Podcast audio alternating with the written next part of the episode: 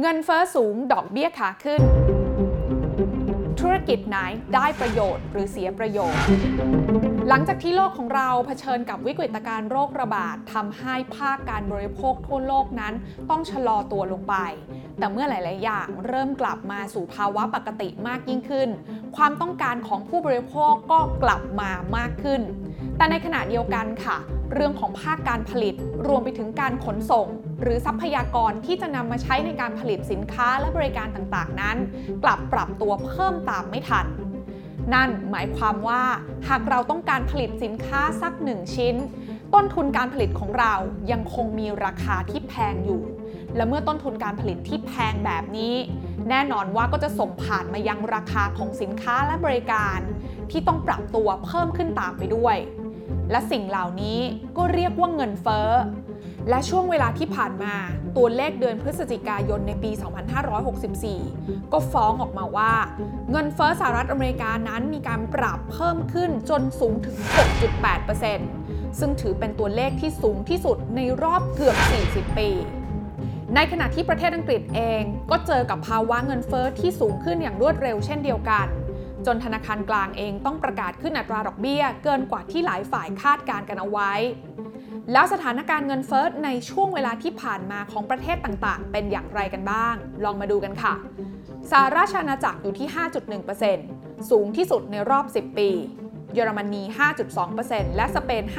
5.5% สูงที่สุดในรอบ29 ปีทั้งคู่ไทยเราอยู่ที่ 2.7% สูงที่สุดในรอบ7 เดือนคำถามที่ตามมาก็คือหากเงินเฟ้อปรับตัวสูงขึ้น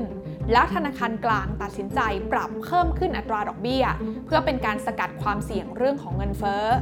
ธุรกิจไหนจะได้ประโยชน์กันบ้างลงทุนแมนจะเล่าให้ฟัง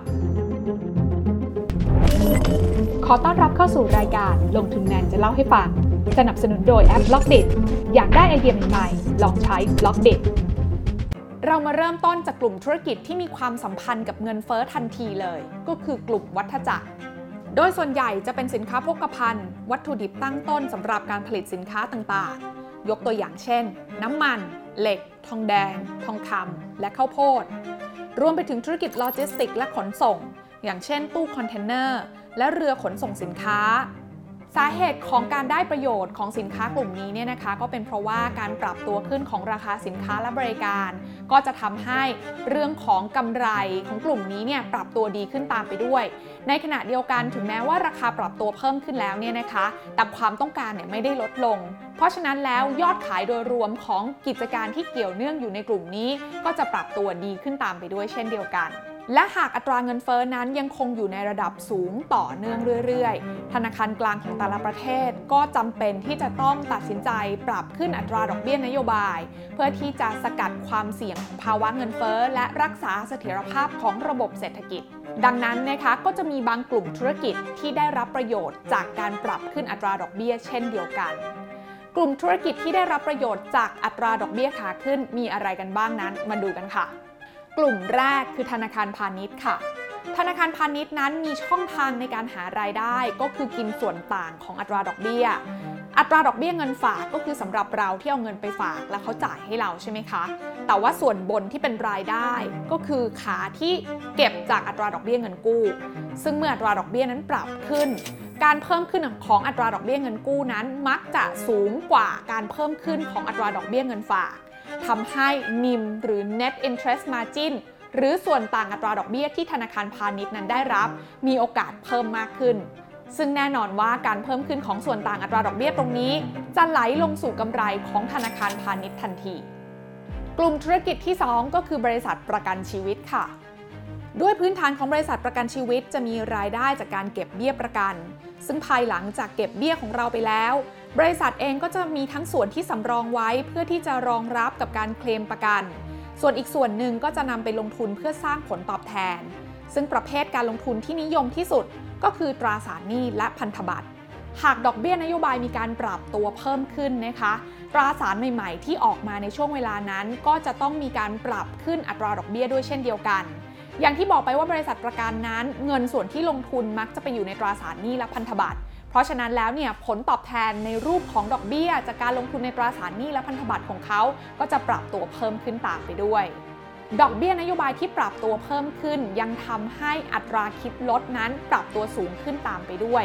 ซึ่งนั่นก็จะหมายความว่ามูลค่าหนี้ในปัจจุบันนั้นลดลง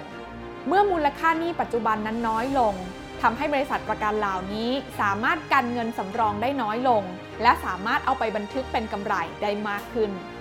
นอกจากกลุ่มธุรกิจ2กลุ่มนี้นะคะที่ได้ประโยชน์จากอัตราดอกเบี้ยขาขึ้นแล้วอีกกลุ่มธุรกิจหนึ่งก็คือฝั่งของผู้นำเข้าค่ะ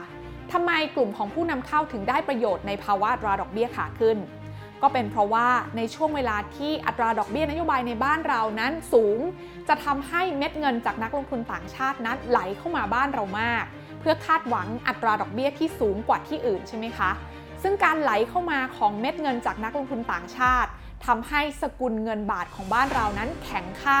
ซึ่งผู้นำเข้านั้นก็จะได้ประโยชน์จากการนำเข้าสินค้า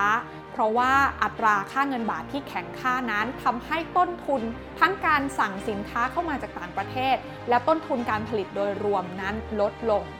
แต่แน่นอนนะคะว่าเมื่อผู้นำเข้าได้ประโยชน์ฝั่งที่เสียประโยชน์ก็คือกลุ่มผู้ส่งออกนั่นเอง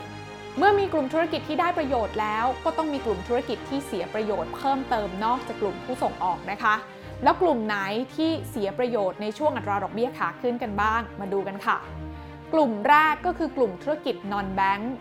กลุ่มธุรกิจ Non-Bank นั้นนะคะมีวิธีการหารายได้จากการปล่อยกู้ใช่ไหมคะซึ่งอัตราการปล่อยกู้ของกลุ่มธุรกิจ Non-Bank นั้นค่อนข้างสูงเกือบจะชนเพดานอยู่แล้วเพราะฉะนั้นการปรับขึ้นอัตราดอกเบี้ยนโยบายก็ไม่ได้สามารถทำให้ขาของรายได้ของฝั่งธุรกิจ Non-Bank สามารถปรับตัวเพิ่มขึ้นไปได้มากกลุ่มธุรกิจ Non-Bank มักจะต้องแบกรับภาระต้นทุนทางการเงินที่สูงขึ้นตามอัตราดอกเบี้ยนโยบายดังนั้นสเปรดในการทำกำไรเมื่อต้นทุนสูงขึ้นแต่ขาของรายได้ไม่สามารถปรับเพิ่มขึ้นได้มากกว่าก็จะทำให้กำไรของธุรกิจ Non-Bank นั้นปรับตัวลดลงกลุ่มธุรกิจที่2ก็คือประเภทธุรกิจที่ต้องลงทุนสูงอย่างเช่นธุรกิจโรงไฟฟ้า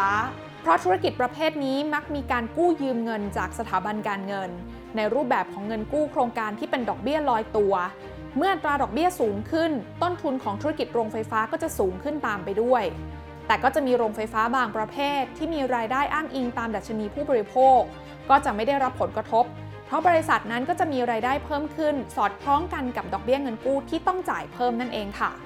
และกลุ่มสุดท้ายคือกลุ่มผู้พัฒนาสังหาริมทรัพย์ซึ่งอาจจะได้รับผลกระทบจากการชะลอการตัดสินใจกู้ซื้อบ้านของกลุ่มผู้บริโภคเพราะว่าการปรับขึ้นของอัตราดอกเบี้ยนั้นจะส่งผลให้ค่างวดชำระในการผ่อนซื้อบ้านเนี่ยนะคะปรับตัวสูงขึ้นตามไปด้วยซึ่งนอกจากธุรกิจที่กล่าวมานี้นะคะจะยังมีธุรกิจที่อยู่ในเฟสของการเริ่มต้นยังไม่มีกำไรแล้วก็หนี้ค่อนข้างสูงเนี่ยก็จะได้รับผลกระทบจากอัตราดอกเบี้ยนโยบายขาขึ้นเช่นเดียวกันเพราะว่าภาระต้นทุนทางการเงินที่ปรับตัวสูงขึ้นนั่นเองค่ะสุดท้ายแล้วนะคะคำถามที่หลายๆคนเฝ้าหากันก็คือเงินเฟ้อที่อยู่ในระดับสูงแบบนี้จะสูงต่อไปอีกขนาดไหนและสูงต่อไปอีกนานแค่ไหน